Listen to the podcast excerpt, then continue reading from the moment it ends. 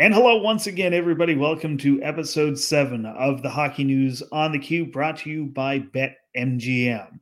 It's lucky number seven, and we are lucky enough to have with us, in place of Jamie Tozer, who is having a little bit of flight troubles uh, over on the uh, left coast and cannot uh, be here with us this evening. Um, instead, we have uh, no less of an authority on the Q. He is the play by play voice of the Cape Breton Eagles, and I've happen to have known him for the better part of uh, two decades, actually longer than that. So he's a natural choice to bring on here tonight for his insights. Patrick McNeil. Pat, thanks for taking the time to join us. Thanks for having me, Will. Yeah, we've actually known each other longer than any of the players in the Q have been alive. Not to date ourselves or make us feel old, but look forward to discussing the exploits of these young, fantastic young athletes tonight. Yes, wonderful, and yeah, don't feel old at all. That's great. So, so um, Pat, you know, we all know uh, the Eagles' uh, start to the season less than ideal. One win in the first eleven games. We've talked about it. Jamie and I have. Uh, that is. Um, in the in the week since that uh, Rocky start, there was a six game winning streak. Things have leveled off a little bit. But uh, overall, the Eagles are sort of, seems like they're hitting their stride. And as you've sort of indicated to me, even in some of the losses as of recent, uh, the score may not indicate the caliber of play that the Eagles have been showing us. Yeah, I would agree with that. I think, as you said, it was a rough start to the season, and obviously this current homestand uh, not going as well as the team would have liked. But certainly, they've kind of put that bad start in the rearview mirror. As I think of a combination of a lot of different things, and Hurricane Fiona, I think, negatively affected all the 902 area teams. And obviously, bringing in Trevor Thurston on the back end and Oliver Shatney to solidify the goaltending would be kind of the two turning points of the season. And now, also, too, you have to remember this team brought in a lot of players in the offseason, both young and old, something like seven returning guys. So I think there was the matter of piecing all that together. And now the team is kind of kind of coming together as a group and finding out what they are. Had a rough finish to the road trip to Quebec where they lost to Chicoutimi and they were just out of gas. But it was probably the game against Saint John coming off that road trip that nobody was mincing any words about how disappointing that was. And uh, you know, you hope you just gradually get better coming off that loss, and hopefully finish with a win against Victoriaville to conclude the homestand on a Wednesday night game. But it's definitely better than what we saw at the beginning of the year, and just kind of becoming part of that logjam, so to speak, in the Eastern Conference. I think it's going to be a pretty competitive battle for the playoff spots and maybe even the home ice spot. That's what the Eagles hope to be in the middle of before it's all said and done. Yeah, and um, another thing too with the Eagles, of course, and we're going to talk about the Victoriaville uh, uh, take here uh, fairly uh, fairly shortly. But before we uh, uh, leave from the Eagles' standpoint, you know, it's been a rough few years, and not just the play on the ice in Cape Breton as the team continues to build up from that aborted run in 2020. You know, there's COVID in itself. There's, you know, you mentioned Hurricane Fiona, which we've also alluded to previously as being a factor in what's happened early this year. And, you know, attendance has suffered as a result. But uh, there's a very unique night on Friday night. I just want to get your thoughts on it uh, before we go along uh, any further, Pat. It was reconciliation at the rink night on Friday, which, of course, you know, reconciliation is now in the forefront of a lot of people's minds, much more than ever was uh, in uh, years past the Eagles and Cape Breton as a whole have that close knit uh, affiliation with the five local First Nations groups. Uh, they lost to the to the Mooseheads by a score of six two, but they also had 2,500 fans in the stands, which is their highest single game total in uh, over a year. Uh, just what were your observations, not just from the play on the ice, but really just the atmosphere in the stands? What was it like to have uh, a decent number of fans back at Center 200? Well, obviously, the game itself was a disappointment because anytime you lose to your biggest rival, that's unfortunate. Maybe a little bit closer than the score indicated, but a loss is a loss, I guess. But in terms of the atmosphere and the event, I think everybody came away with very good reviews. It was really cool to incorporate the five different First Nations and and also uh, New Dawn Enterprises locally actually purchased tickets for school kids for kids from each of the reservations and just having different people in the building stepping aside from the whole purpose of the event a lot of those kids were making noise made for a good atmosphere. There was maybe some more boisterous uh, go eagles go chants uh, than we're used to hearing which was really cool to see and we'd love to see the those people back in the building again. As you said uh, reconciliation is kind of on the forefront of the mind these days so it's an important event. And also was actually an offshoot from something the eagles did last year. Last year the eagles decided to introduce something called heritage night which would honor just different things around the island, whether it be you know First Nations people or industry in general. You know, in the future, the team would like to have a heritage night, you know, honoring coal mining or steel. But after the heritage night for the Mi'kmaq went so well, well, this should really be its own event, especially given the importance of reconciliation in, in the current climate. Uh, the uniforms are obviously great. Uh, they were very well received by everybody, and there was uh, some Indigenous dancers out to start the game. That was really cool. It was a nice opportunity for them to showcase their culture and I apologize for Shaylin Paul, I think her name was. I apologize. I don't remember her name off the top of my head, but the, the anthem singer, she was outstanding. It was one of the best renditions of O Canada I've heard at any Q rink this year. So it was a nice opportunity to uh, spotlight local talent in that respect. And it was kind of cool. The, the kids, the cleanup crew that shovels the ice uh, were uh, from the, some of the reservations. So really, they kind of were incorporated into every aspect of the game day presentation. I wanted to shout out to Nadine Bernard, Bernard, sorry, who's from Eskasoni First Nation. She was on with me at the second intermission and she was co-organizer of the event uh, along with Lindsay McIntosh, the GM of business operations, and, and, she did a great job. And it was really cool to hear her insight on things. So yeah, I think uh, overall it re- went really well, and uh, people seem to be looking forward to the next one. Excellent, uh, Pat, great initiative by the Eagles uh, something that we're starting to see a little bit throughout the league. But uh, to have uh, the uh, franchise in Cape Breton uh, really embrace it, like you say, it's it's a close knit community. The island as a whole is a close knit community. Uh, community. I think a lot of people get to see that as a result of uh, what happened on Friday night.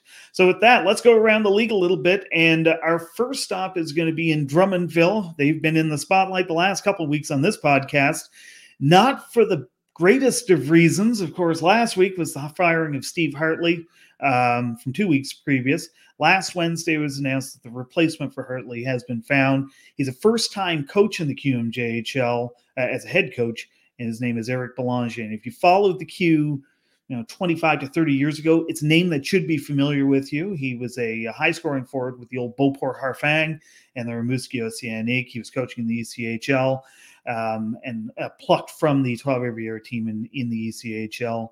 Um, Pat, give me your thoughts on what you what you make of this. Uh, maybe what this hiring signifies uh, for the Voltigeur. Well, certainly another nowhere hire. It's not very often that you see a guy coaching in the pro ranks leave pros to coach junior mid-season, no less. It's very unusual certainly seems to have a pedigree where he's kind of skyrocketing up the ranks. It didn't take him long into his coaching tenure to catch on coaching in Toronto. And they've been generally a winning team since he's been there. So that's good. Kind of has the player profile of somebody who would make a good coach because, as you said, he was a scorer in the Q. But once he got to the NHL, one of these guys who had to become more of a two way player, has experience playing in Europe too, which I think is beneficial as a coach because he can probably relate easy, more easily to a variety of players because he's kind of been around everywhere in terms of where he's coached obviously inherits a team that's talented on paper. It's kind of surprising too that this came together so quickly because obviously Philippe Boucher has experience coaching himself. You know, he probably didn't want to be coaching too long, but the Volts would have been in good hands with him behind the bench. So it certainly is evidence that something came together that he really liked. And it's an interesting hire. And I have no reason to believe it won't be successful. Certainly wish Steve Hartley the best. He was always a great uh, interview when I talked to him and a great hockey mind. And hopefully uh, things will work out for him going forward. But I think there's reason for optimism for Drummondville. And uh, always exciting to see former Q players coaching in the league too. So, you know, we'll see what Eric can do in Drummondville. And I think, you know, expectations were probably pretty high. The thing with Steve Hartley, this may have been more of a, long term sign. You look back a couple of years ago and back to back years when they traded for P.O. Joseph and then Joe Veleno, and you know those playoff runs weren't as long as I'm sure Philippe Boucher would have liked. So you know maybe they gave Steve Hartley his opportunity, and now it's time to move on to something else, and we'll see what Eric Belanger can do behind the bench. Yeah, and you know it's a very good point you make, Pat, uh, about uh, former players entering the Q. You know, back, you know, you and I, we've been following this league for you know roughly the same amount of time. You twenty five years plus, and you know th- those names that we used to be very familiar with behind the bench, whether it was you know Richard Martel or uh, Joe Canale, Réal Paiement, uh, Alain Rajotte, just name a few. All of those guys have you know gone by the wayside, and it seems to be the guys who were coached by those same guys by and large whether it's a guy like Eric Belanger or a guy like Gordy Dwyer in Bathurst or uh, um, Bruce Richardson in Blainville. These guys seem to be the next wave coming through. And it's kind of interesting. It's kind of generational. It's almost like watching, uh, you know, when we're starting to see it a little bit, the, you know, the kids of uh, players that we might have watched in the Q, um, you know, 20, 25 years ago, they're now making their first appearance in the league. So it's uh, it's just that interesting. I guess part of it just shows how long we've been following the league. yes, but it's also just kind of an interesting uh, tidbit to see these guys who uh, you know we we watched lace them up. Uh, but uh, the uh, Voltigeur, they have a three-game uh, schedule this week. Um, fairly easy games. You know, not, every every game is a challenge, obviously, but uh, three teams in the lower half of the standings. They're home to Shawinigan, home to Blainville, and uh, or sorry, they're in Shawinigan in Blainville. I apologize, and they are home to the Saint John Sea Dogs to wrap up this week's action. And I want to go back to Blainville Boisbriand Armada because they made headlines earlier today. We're recording on a uh, Monday evening, by the way, by trading Josh Lawrence, twenty-year-old uh, star forward, to the Halifax Mooseheads uh, for a couple of draft picks, including a first rounder in 2024, coming back the other way from the Mooseheads. Uh, Pat, you know, this is a guy with Memorial Cup experience. He's a 100 point guy in the league. Um, what do you think? Uh, obviously, Cam Russell saw the skill and the point in bringing him from that standpoint to the Mooseheads. Uh, but what do you see uh, him perhaps doing uh, within this Mooseheads lineup? Well, just gives them another weapon. First and foremost, as you said, brings the experience uh, in terms of having won the Memorial Cup maybe a bit of a question mark in terms of additional playoff experience, given that Saint John was bumped from the playoffs and, didn't uh, have a run the year prior as well. But certainly in terms of point production, you know what you're going to get from Josh Lawrence. He was a producer since he was 18, really at an elite level. And it really kind of, I guess, paying dividends for Halifax that they kept those 18 year old spots open. This would be a trade to me that fits the definition of shocking but not surprising. You see and you're, whoa, you don't expect a big trade like that, especially this time of year. But Blainville Boisbriand not off to the start that they were hoping for. That's the, the under, understatement of this podcast. And Halifax had the opening, and we knew they're going to be good. They're really kind of starting to create space between them and the rest of the Maritime Division. And so it could be a situation of even though maybe their core isn't peaking this season, maybe they'll try to strike while the iron's hot and uh, see if they can run amok here amongst uh, the rest of the Eastern Conference. But definitely an already gifted offensive team, especially with Zachary L'Heureux coming back, gets more talented and you know, kind of shuddering to think of the challenges the Eagles defense will be facing the next time they see this Halifax team in action. Yeah, and uh, the, that's a good point that you bring up with the Blainville Boisbriand Armada, uh, Pat. They're a team that we haven't had the opportunity to talk about a lot on this podcast, you know, with uh, myself and Jamie. But um, you know, perhaps that's because we're kind of you know uh, burying the lead when it comes to bad news. Um, you know, the, the Armada historically, they're actually a team that it seems that they always punch above their weight. Uh, you know, uh, Bruce Richardson, since he's came aboard, and especially uh, Joel Bouchard before him as head coach, always seem to get the absolute most out of these teams. And this year, nothing seems to be clicking.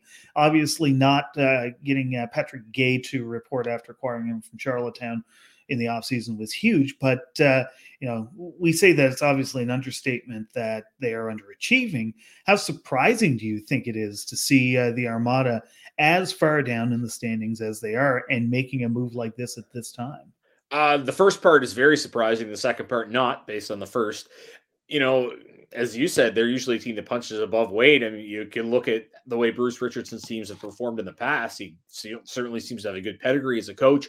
Might even end up being a blessing in disguise that Patrick Guay made the ECHL because if he's playing, obviously they're going to be a bit higher up in the standings. But you have to think if this team is as far away from the top of the Western Conference as they are without him, he's not going to be able to single handedly lift them up. So it makes the decision to kind of go in this direction a little bit easier because if you think that, you know, they've been willing to part ways with him, know, maybe a guy like Zach Bigger that they acquired in the offseason is a guy that'll be available as well. So it is a little bit puzzling for sure that for whatever reason the pieces haven't just panned together. The Western Conference is tough this year. We talked just was talking about how the East is is congested, so that is a bit of a part of it.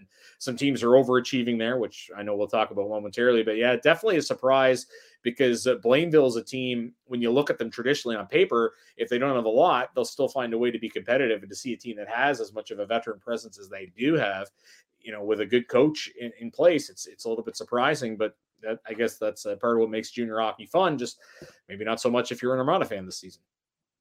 Yeah, and as far as Josh Lawrence and his new team, the Halifax Mooseheads, go, they are in Quebec actually for three games uh, this week, uh, visiting uh, Rimouski, Baie-Comeau, and uh. And you've already mentioned it. I've already mentioned it. We want to talk about one of those contentious teams in the Western Conference. That would be the Victoriaville Tigres. Now, Pat, you're going to have the opportunity to see them on home ice at Center 200 on Wednesday. Um, and you're going to see a team that I'm pretty sure nobody would have guessed at this time of the year is currently fighting for first place in the West uh, after missing the playoffs by a single point last year, two years removed from a President Cup win in the protected environment. And here they are, you know, eight wins in their last 10 games. They're getting contributions up and down the lineup. Uh, they've, uh, you know, on the back end, Pierre Olivier was the latest QMJHL player of the week. And, you know, Pat, from your own standpoint, You've already seen them play once in Victoriaville. They handed the Eagles a loss uh, earlier in the season. I believe 5 3 might have been the score. Um, what did you take from that first encounter uh, against the Eagles, and what do you make of this start that Carl Millette and his gang is on? A surprising start. No disrespect to the Victoriaville. Obviously, they have some good players, but didn't expect them to be at this level. They're a team that competes hard. They're a fun team to watch. A guy like Tommy Cormier is really electrifying. One of these prototypical smaller players that doesn't get a lot of respect from the pros, scouts, or whatnot. That's very effective at the junior level. Poa really does a great job of kind of driving the offense from the back end. I know he worked really hard in the offseason. He I didn't I don't want to say took it personally that he wasn't drafted or even invited to a pro camp, but he wanted to work on all aspects of his game. And you know, look at his assists right now are absolutely ridiculous. Probably says a lot about Maxime Pellerin's leadership. He's one of the few holdovers from that 2021 team. But I think eh, looking at the bigger picture, it really speaks highly of both Carl Millette and Kevin Cloutier. And we were just talking about guys that we saw play in the Q come around to coach. Well, Carl Millette plays for a President's Cup winning team in 2002, and then he coaches one in 2021. Cloutier was behind the helm obviously before Carl Millette came there. And he can really go back to when they loaded up the year that they brought in Vitaly Abramov and they had that disappointing playoff run. And I thought, and others around the league thought the next year was going to be really rough. And then they ended up winning in the first round against Val-d'Or, and they eventually win the President's Cup in 2021. So they're a team that seems to be able, at least under Kevin Cloutier, to rebound a lot quicker than you think. And now we're seeing the quicker rebound and of 2021. Now, here's a really fascinating stat to me about this Victoriaville team. They're third in the Western Conference. They only have four 19 year old players on the roster. And all four of those 19 year olds, none of them played in the league as regular players at 17. So they're four 19 year olds are all second year players. And obviously, there's a lot of talk about Gabriel Begg and how great he's been at the number two pick, but Nathan Darveau is a heck of a partner in Nets playing at 19 and just it's been as you said up and down the lineup. It's kind of by committee. Obviously pellerin has eye-popping numbers but other than that it's just been a lot of guys playing well and it's you can't argue the results. No definitely. No uh, we had carl on uh, the program here a couple of weeks ago and uh, you know he he sort of said basically the same thing uh, as what you just said, Pat. You know, another guy that he brought up uh, uh immediately was uh, Thomas Bellegarde, of course, who they acquired from the Acadie Bathurst Titan. Maybe more of a fly under the radar sort of uh, f- sort of deal for the Tigres, but certainly one that's already paying dividends. It just seems like everybody that they've slotted into that lineup has come up big from them. They're they're producing uh, regularly, and of course, you mentioned Nathan Darveau. What, what an outstanding run! I'm sure when Gabriel Begg was uh, was drafted second overall, uh, the intent was to you know obviously shield him as best he could, but probably there would be a few nights where he might be fed to the lions, so to speak. Whether they whether the intent was uh, to do that or not, obviously it never is. But um, it, it's certainly uh, uh, been a, a, very good development situation for him in that uh, Carl knows he can rely on Nathan Darveau every single night. And it's been resulting in victories uh, throughout this season. Um, now, the Taker, of course, they're on their maritime swing, as we already mentioned. They're going to go visit uh, Pat McNeil's Cape Breton Eagles on Wednesday evening. Uh, then they will uh, head over to Charlottetown to take on the Islanders before wrapping up that maritime road trip in Moncton. And speaking of teams that are shocking their respective leagues and shocking the hockey world, let's talk about one in the NHL this time. It's our NHL team profile of the week. We're going to talk about the, I can't believe I'm saying this, second place team in the Pacific Division. Your Seattle Kraken. and shout and out to all the Kraken fans watching this. Absolutely. Proud members of the original 32. And uh, they, um, on top of being very successful, they are doing it with a couple of NHL alumni in the lineup, but also there's guys throughout the system who are contributing on the regular on a regular basis. One of those players um, still in the queue, the first ever drafted QMJHLer by the uh, Kraken, uh, Jacob Melanson, who went uh, in the fifth round in back in 2021 to the uh, as a member of the Acadie Bathurst Titan, where he still plays. And a guy, Pat, you know, we we've talked on this podcast already about guys like uh, Riley Kidney, uh, about you know uh, guys like uh, Joseph Henneberry, Ty Higgins. But make no mistake, Jacob Melanson is another one of those guys who is kind of quietly putting together a very solid season in the QMJHL. Yeah, he absolutely terrorized the Eagles the two games we played in Bathurst earlier this year. A prototypical power forward, and that's one thing he's actually kind of has to work on is reining that in a little bit. He's already the first ever player suspended uh, in a Seattle Kraken uniform and based on preseason. Actually, had a chance to uh, chat with him earlier, and he said that, that they kind of want him to play that game. You know, a guy that plays on the edge, he is occasionally going to go over it, but just a physically dominating presence with great offensive skills. One of these guys that didn't really get the opportunity to shine as much as he is this season, just because either buried behind other players or he's had unfortunately bad history with injuries. This year, thankfully, he's been able to kind of uh, piece together a season where he's been on the ice more often than not. Suspensions aside, and both the NHL and the QMJHL. But I think the Kraken probably have to be ecstatic with what they've seen from him this year, just because he's shown he can become a guy that can really dominate the game. Now he'll get tested playing on a young team like Bathurst. You're either rebuilding. There's going to be the games where you know when the tough get going, et cetera, et cetera. So that's some a game element of his game he'll get an opportunity to work on. But in terms of what he's displaying, in terms of his skills this year, like I said, power forward, and uh, you know, they have to be happy with the step forward he's taken. And sometimes that happens with these guys drafted in the first round on the Q. You'll the first couple of years, you know, for whatever reason, it won't you won't see it, but then you know it clicks. And I think that's kind of been the case this year. They maybe more drafted him based on potential, and this year he's starting to fulfill that at the Q level.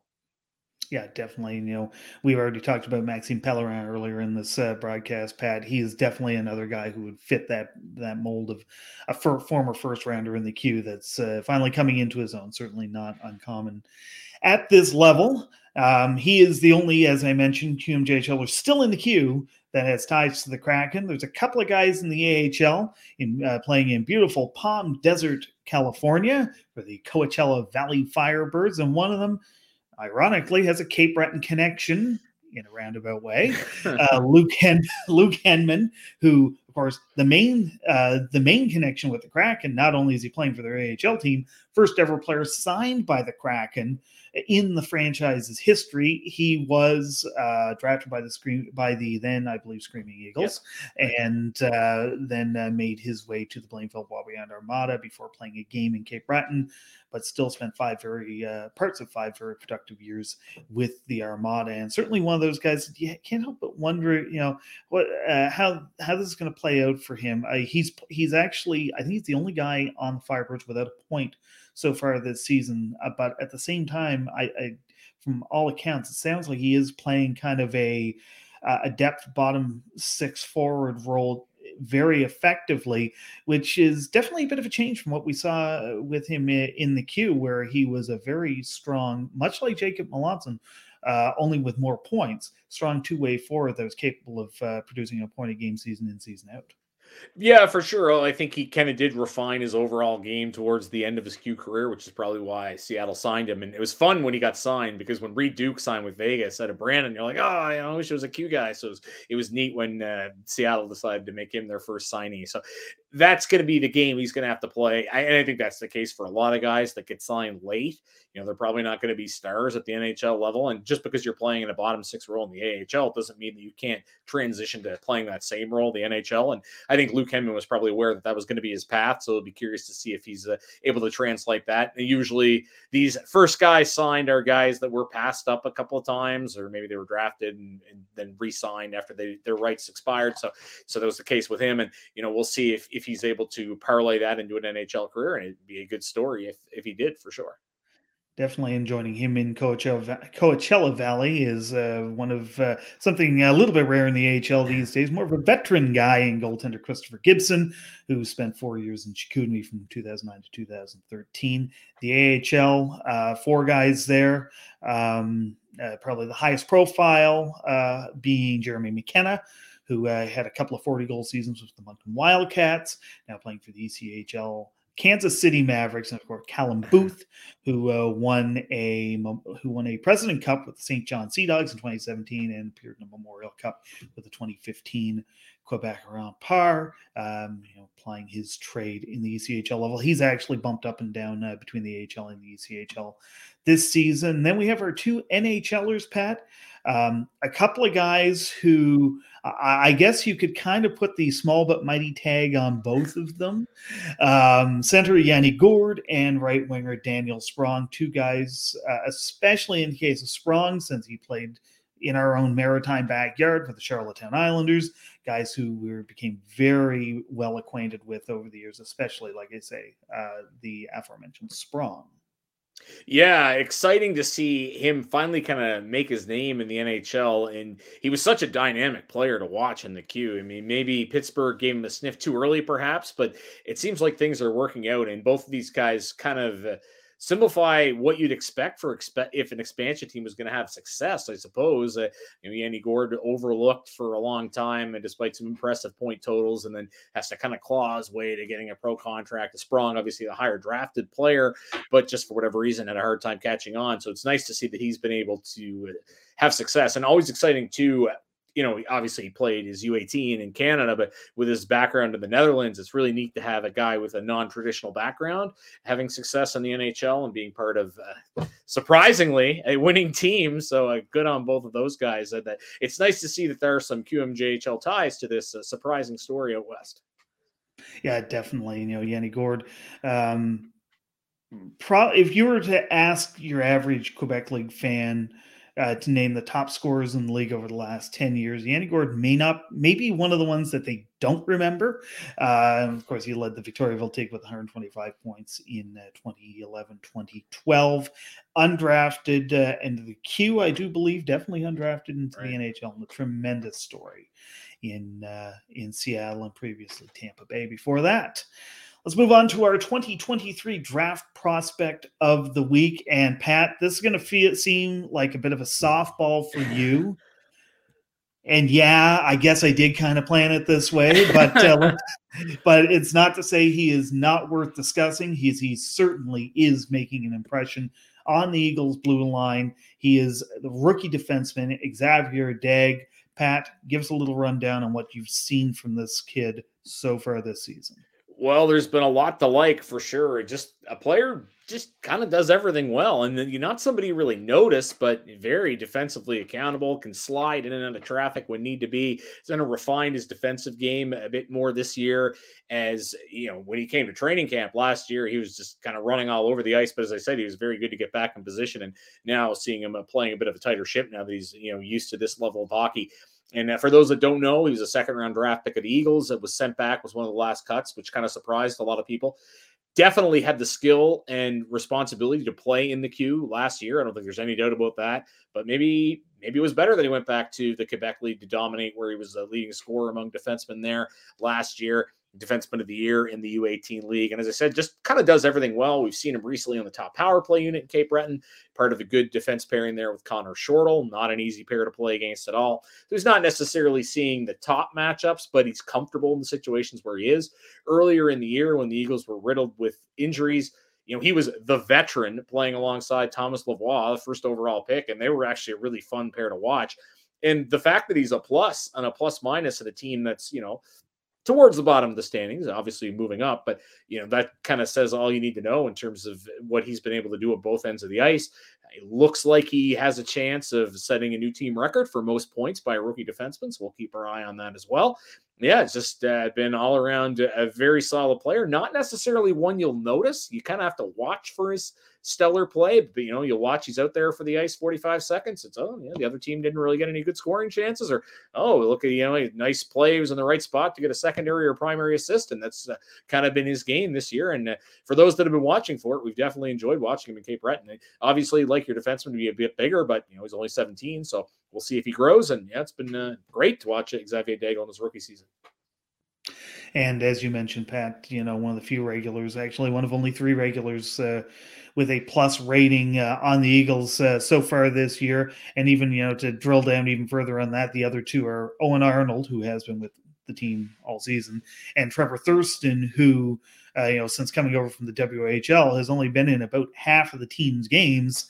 And also, his arrival coincided with that 16 winning streak, where obviously plus minus is going to be it's going to be a little bit easier to be on the plus side on plus minus in those circumstances. So, right. yeah, definitely Xavier Daigle um, uh, turning a few heads and yeah, you don't want to be presumptuous about this stuff sometimes, but uh, you know, I look at these uh, these rankings, and uh, Daigle is a C ranked prospect, which is generally beyond uh, fourth or fifth round, round and beyond in the uh, NHL entry draft. And out of the ones I see in that C ranking, he's one of the guys I think you know if if there's a guy that's going to move up and maybe into that B uh, B bracket he is as good of a candidate as any. So it'd be very interesting to see how he uh, progresses.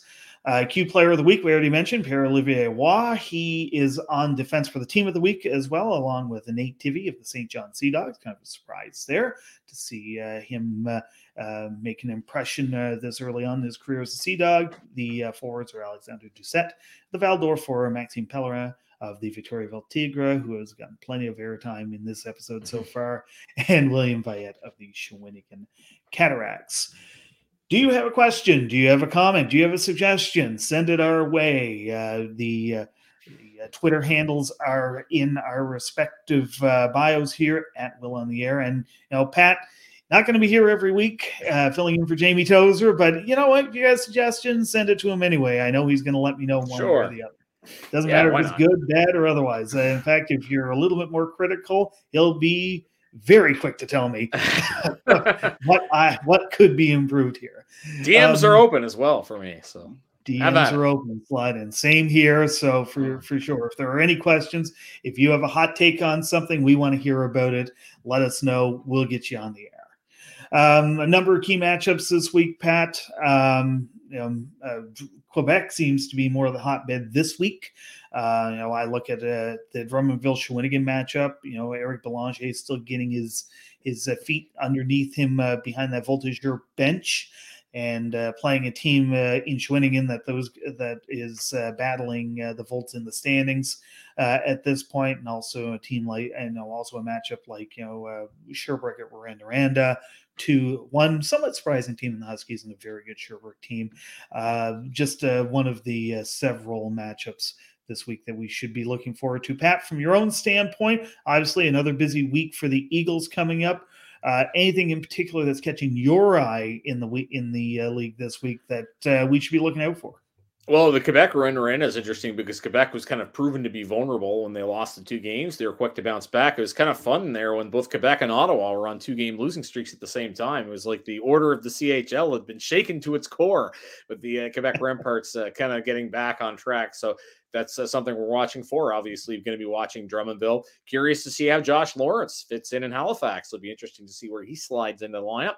And obviously, uh, the Eagles uh, will try to rebound against uh, Charlottetown, a team they lost to in a shootout been a while since we've seen Moncton, since Oliver Shatney's debut. So Moncton seems to be establishing itself as the best of the rest in the Maritimes beyond Halifax. So that could be a good measuring stick game for the Eagles as well, uh, coming off the four game homestand. So yeah, that's uh, some of the things I'm watching around the league. And lots of lots of interesting stories, a lot going on, and coaching and player moves always uh, spice things up a little bit more. Yep, and obviously we're getting uh, closer to that point in the year, Pat. Uh, player movement will be uh, a lot more plentiful. Uh, World Junior Camp will be starting soon.